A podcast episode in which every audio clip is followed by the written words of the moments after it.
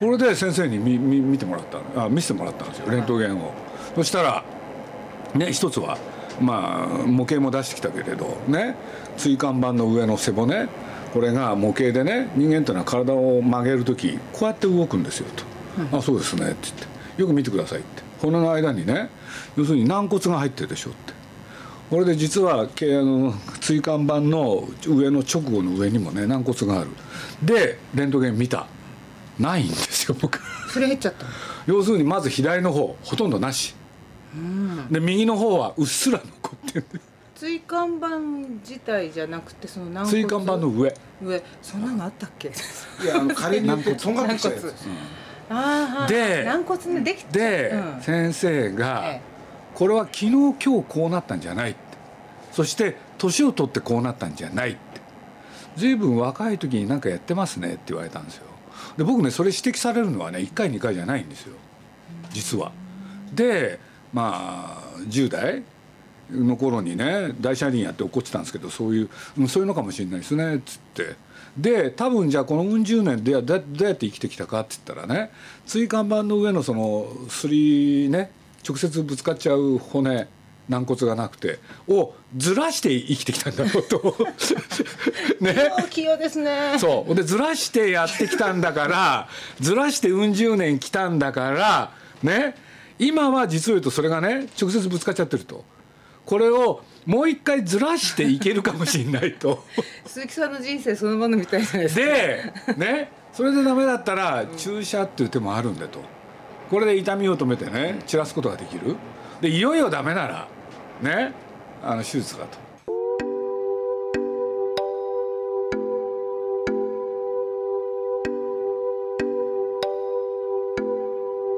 鈴木敏夫のジブリ汗まみれ今夜は肉離れ対談永瀬先生と市村先生が鈴木さんに勝つと題し先日肉離れを起こした鈴木さんの提案で永瀬充さんと市村由紀子さんをレンガ屋に迎えてお送りします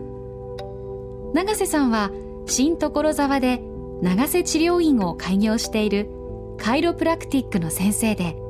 多くのプロ野球選手やスポーツ選手有名芸能人から信頼されているスペシャリスト市村さんは日本テレビの診療所の女医さんですまずはこんなお話から整形外科って手術まで行く行く時は整形外科って大事なんですけどやっぱりその前は整体とかねやっぱり永瀬先生の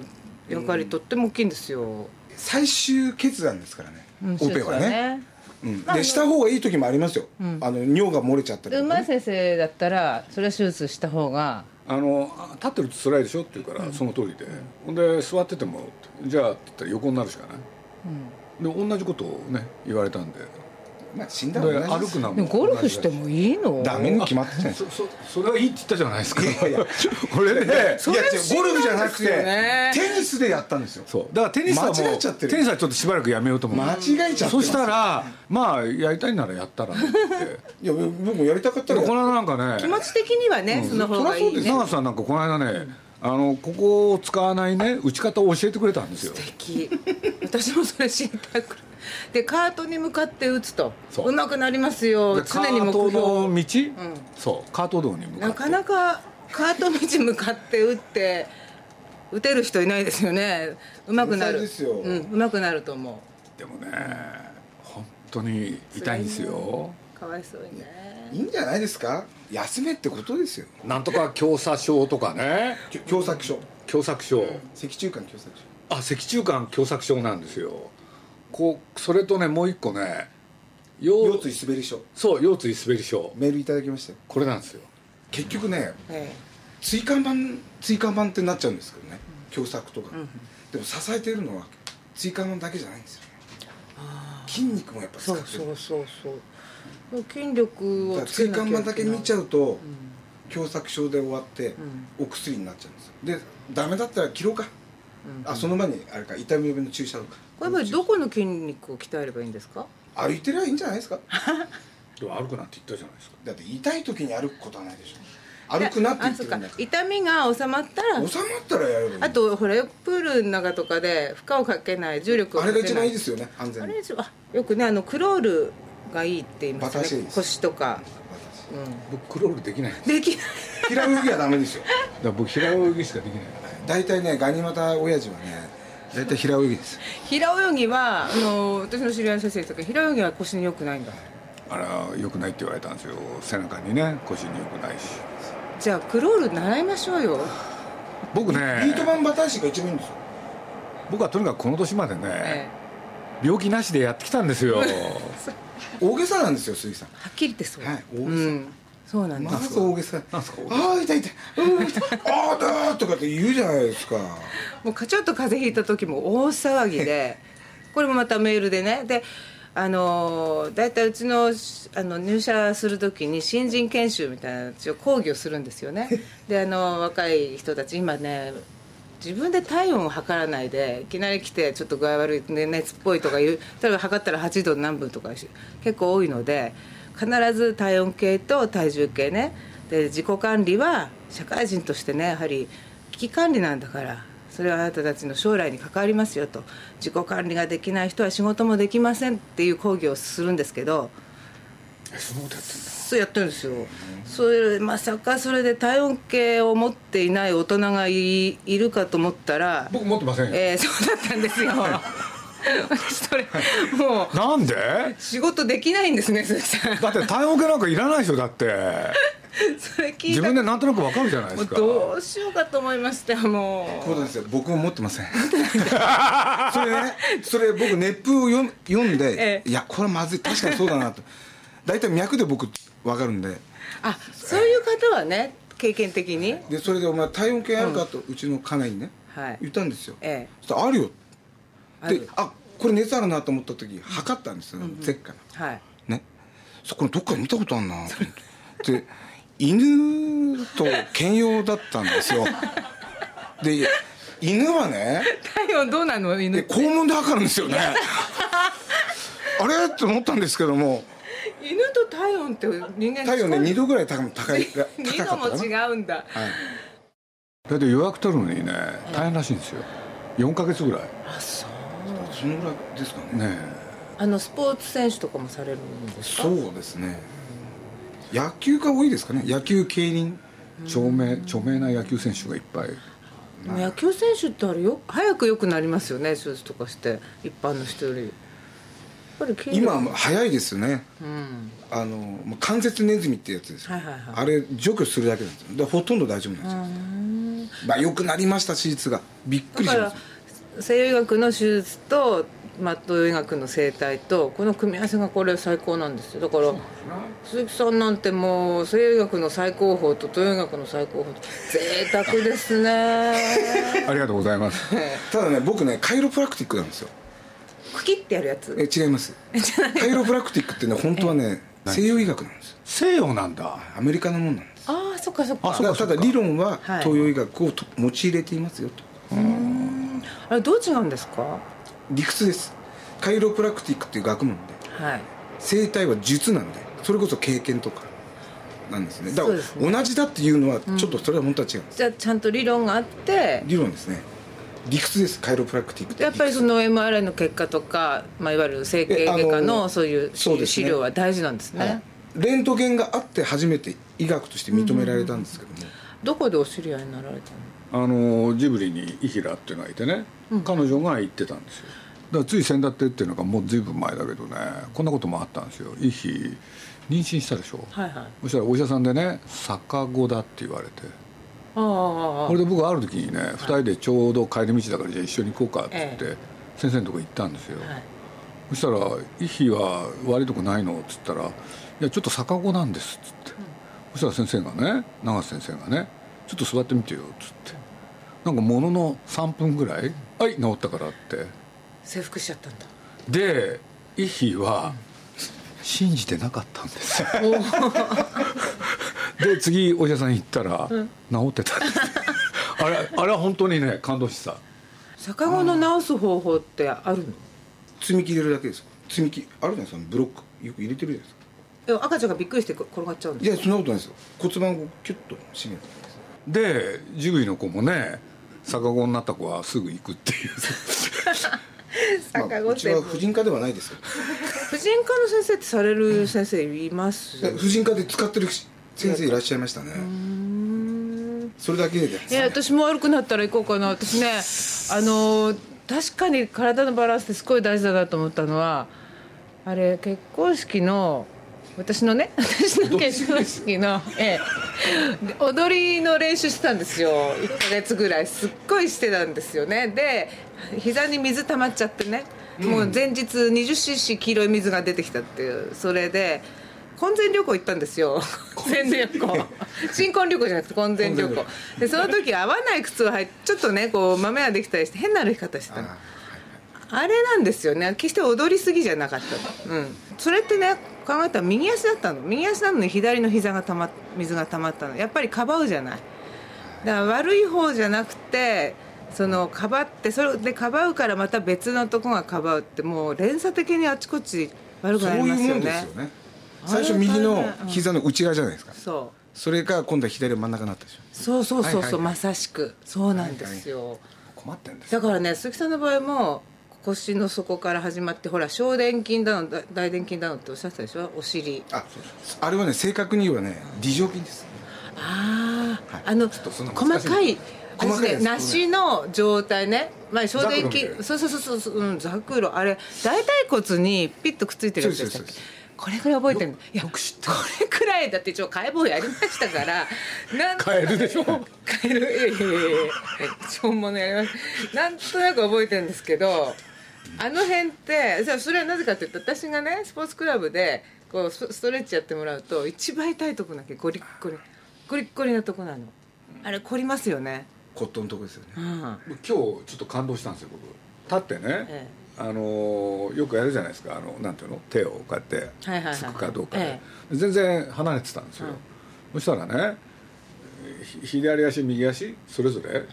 あのーどっかねくっつけてそれで、ね、体曲げてみなって言われたんですよおお辞儀を、で両方それぞれね1分ずつやったんですよ、ほんでもう一回最初の運動、手つくやつやったら急にふっと良ほぐくなれったハムストロンキングの緊張なんですよあーはいはいはいたそれをちょっと伸ばせば済むことなんえでいすよつも固まってるから固まっちゃうんでしいつもょそうそうそうこの大体このあぐらよくないと思いまダせメんでしょあぐらなんか書いてるやつこのは間いいって言ったじゃないですかやってますよだから だってもうどこだあ相手偉い人が目の前にいようが何しようがどこでだってあぐらしちゃうんだからこれはいけないかなと思ったんだけどいやあぐらは大丈夫なんですよ、できれば本当はほんのちょっと高くするといいんですけどね座布団を二つ折りにしてこう入れるじゃないですか、はいはいはいえであれちょっと高くなるんですよねそうするとあこうならな楽んいだとこうなるんで楽すなんだあと腹筋どうですかお腹こうぽっこり腹筋は大丈夫なんですよあいまだにあるからあるんだ僕ただね腹筋やるとね筋が前にあるんですよで脂肪が中なんですよええちょっとまあ分かったあかりまのす要は体あの体脂肪じゃなくて内臓脂肪のことをおっしゃってるんそうああですそねういうことわ確かにそうそうそう輪切りにするとべったり脂肪がお腹このう中やってに力入れると硬、はいすぐ硬いんですよこれでもその硬いのはよくないんですよそうなのえよくほらこれで自慢する人いるじゃないほらボンボンってやって片太りでしょ片あれよくないんです相撲取りのこうパンパンのやつ、はいあんまりよくないですえよくないんだお相撲さんのああいうのもよくないのお腹が柔らかくなきゃ常にえあの6つに割れてるとか自慢いすやいやるのいや腹筋なんてね実際こんな薄っぺらいですからねら切ったらわかるんですよねで体幹トレーニングって最近ほら言うようになった体幹ですねだはい要はあの腸腰筋ってこうあるじゃないあの腸腰筋ですねこうはい脊椎のところを支えてるような筋肉あるんですよそういうのが。先生専門は何でしたっけ 呼吸器系ですよね循環器ねあ循環心臓も筋肉なんですよ一応 でも整形は本当わかんないんだけど自分がやっぱり痛い思いをしてくるといろいろやらざるを得ない興味持つんですよ昔全然わかんなかったであのねあれをやったんですよ私あの加圧トレーニングあカツね3年ぐらいまだやってるんですかでそれがね潰れちゃったのあの私がやってたところがその場所によって結構高いしすごいなんか怪しいところもあるからまあ、うんうんせっかく今まで気に入って行ってたところが潰れちゃったので今やってないんだけどあれはねあのあれ怠けも加圧えーあの要するにね力が入らないようななんか器具つく巻くんですよねこう血圧のあるでしょこう巻く巻いてシュポシュポって、うんありますねああいうあの原理でベルトをこう,、ま、こう手足の根元に巻いてそうするとだんだん手がちょっとしびれてきてあ虚血いわゆる血が足りてない状態、そうするとそこでペットボトル1本持つんでもね苦しいんですよあう結ん構、なるほどそうすると短時間でより回数が少なく効率よく乳酸を貯めてこの乳酸が今度そのベルトをパッと取ると乳酸がダーッと体の中を回るとああなるほど勢いが出るんだあのね成長ホルモンが出るんですあよ一気にあれはね本当原理としては一応あの実実証されてんだけど成長ホルモンが出ると肌とか髪の毛とか筋肉そういうものに作用して修復能力とかあるいはそういうねあのお医者さんみたいなこと言ってますねこれ、お医者さんが実は飛びついた割と方法に、はい流行りま賛し否た両よねうん賛否両論あるんですよね、危ないとか、うん私割と好きだったんでやってたんですけど、短時間に効果出ますね、そうなの、はいだってただね、僕はね野球選手にそれどうだって言われた時、えええやめろと、うんうんナチュラルでいけと短時間っていうのは絶対何かある無理えあるある私だからね、あれやめた途端なんか老けたような気がしたんですよ、あの妙に髪の毛の伸びるのが早かったりとかお肌がツヤツヤになったりとか結構あったの効果は短期決戦はねやめ僕はね絶対このままよくないですよね、だからまあスポーツ選手はもうずっとつたあのコンスタントに運動できるじゃない私たちみたいにこうね、まあ、あんまりジムとかジム通い好きじゃない人たちにはいい方法だったんだけどまあ鈴木さんもね本当はやっぱりコンスタントにね運動ができる環境だといいんですけどいやねだからね鈴木さん今は休んでいただいて、良くなったらどうぞ歩い歩いたらいいですよ今はダメ前なの歩いてたんですよいや今はだから今故障したわけだから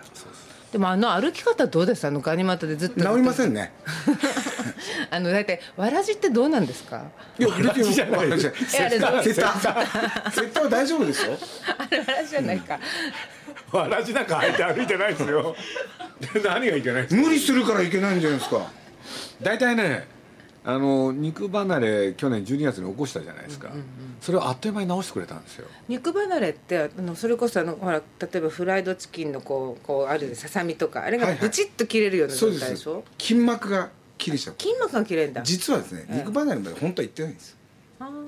ー筋膜の炎症ですね筋膜のへ炎ー筋肉を覆ってる膜症だから2週間で治してくれたんですよそれで僕は自信持ったんですよそれが良くなかっただからね治し方に問題があったんですよ早く直してあげたのがまずかった治ったんですよだから逆に治っちゃったから治ったんですよで治ったんで安心してたらまたなんかおかしくなったんですよで結局ねあの簡単に直しちゃうと油断するんですよねそうですねただそれだけの話なんですよ宮さんなんか心配してくれてね、うんいろいろ、えでね心配するふりしてね、いろんな症状を聞いて自分の参考にしようと思って るえそうでしょ 所詮みんな人間なんて自分が一番 同情してるふりしてね自分はこれ、自分はなくてよかったとほくそ笑んでるわけですよラジオだって皆さんだってねすぐね、どっか悪いとね頑張って歩いちゃう方だからあれは絶対良くないもんだって歩くのが本当に日課なんてもんじゃもう一日中歩いてらっしゃいますよねだからそれでまたこじらせたりとかねこの間やってるんですよ、だから今回ね僕肉離れに一応なったでしょねその炎症だって言ってもで僕がそれ話したらね初めて告白ですよあの時実は肉離れだった道路愛哀れむってこういうことですでねねそれで良くなってまた再発してるんですよあーそれを初めて告白したんだ今まで内緒にしてたんですよだからあれ多分ね家の誰にも言えなく てねで2馬力やってきてそこでねあの内緒でね横になってたんですよこれで回復を待ったんですよだからもしかしたらね引退の真相は肉離れじゃ ないかこれまたあの みトトースポとか見出しでこうちょっと、えー、きます肉離れねもうねでも肉離れをしたら休まなきゃダメです半年は本当にやっちゃったやつあはそうあのほらよくスポーツ選手もよくあるじゃないですかあれ半あ半年か年かるダメになっちゃうんですよだからもうシーズンダメになっちゃうんですよ、まあ、肉離れじゃあじゃああの1年間ダメっていうのがね大リーグだろうが日本だろうが、ええもうみんな肉離れですよ原因新聞見てるとあーこの間もどんな薬ね、あの d n a にブランコっていう選手うんがはいいて、はいはいはいでシーズン前にね肉離れでええでそれが治ったっていうんでね途中から出てきたんですよ、はいところがね10試合ぐらい出たらまた肉ねもはいももの肉離れででブランコダメになっちゃったんですね、立ち悪いですよだから肉離れは怖いですよ怖いんだそれどういう時になっちゃうの疲労が溜まってもうプチっていっちゃうやつです例えばストレッチを十分にしておけば予防になるやりすぎはダメですやりすぎはダメやりすぎで肉離れになるんあですよそうかあれだって僕自分がなる時だってね、えテニスやってた時ですけどねボールが来るでしょ、はいはい近づいてったんですよ、近づいていく途中でなってるんですよあで変な音がしたから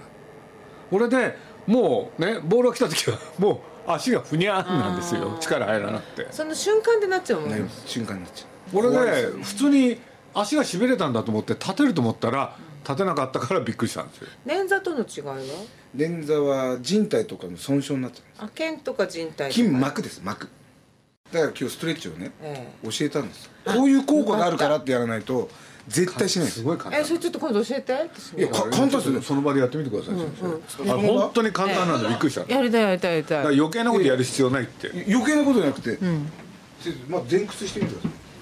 さいそんなもんじゃないですかはいこれ左足からこう乗せてみてこう右利きですよねうんうんでこれを立てますよねはいでここ押さえてますそっちもあこっちもあでこれ頭で下げてくださいタランとで1分間あ押さなくていいですあ押さなくていいノーノーノーずーっとじっとしてこれでいいん頭タランとだタラあンんとまり垂ら押してさなくておはいはいもう時間がないからこれで終わ りですで反対やってみてくでださいもねピーンときますよねそうそうそうこれだけでハハムムハムがねそうですそくるくるそれがくるくる伸びればいいんですねじゃあもうこれ1分やったとあーはいはいはい終はわりですこれでおしまい前屈してみてくださいこうなるんですよい楽になったなったでしょもっとなったなったもっと下行ったもでうしついちゃうのほらあそうすごいょねこれだけなんですよ前屈ですね前この屈です30分でここだけですねためになるとこはね多分そうですねえ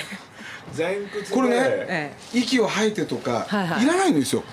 多あ分ーだから変な話1分も本当はいらないんですよえで腰もなんかこう軽くなるしねそうそうなんです大体腰痛の半分このハムが立ちっぱなし座りっぱなしはこここがハムですよのねなんていうんですかこれハムストロン筋肉ハムハムストロンクグッキングですよハムストリングじゃなかったっけハムストロンハムストロンハムストロングえハどっムちスどっトちリングですストリングだよね僕ハムハムって呼ん覚えスちゃトったロング僕のおかげでみんなねいろいろ勉強になってよかったですなりましたなりました本当ありがとうございましたえあの頑張って直しますのでええ今後もよろしくお願いしますまとめですかえ言うこと聞いてくださいねちゃんとね鈴木さん永瀬さん市村さんのお話はいかがだったでしょうかなお本日のお話はあくまで出演者の方々の個人的感想考え方ですのでそこのところはご了承ください来週は岩波書店より発売されたばかりの鈴木敏夫著仕事道楽新版の出版記念インタビューをお送りします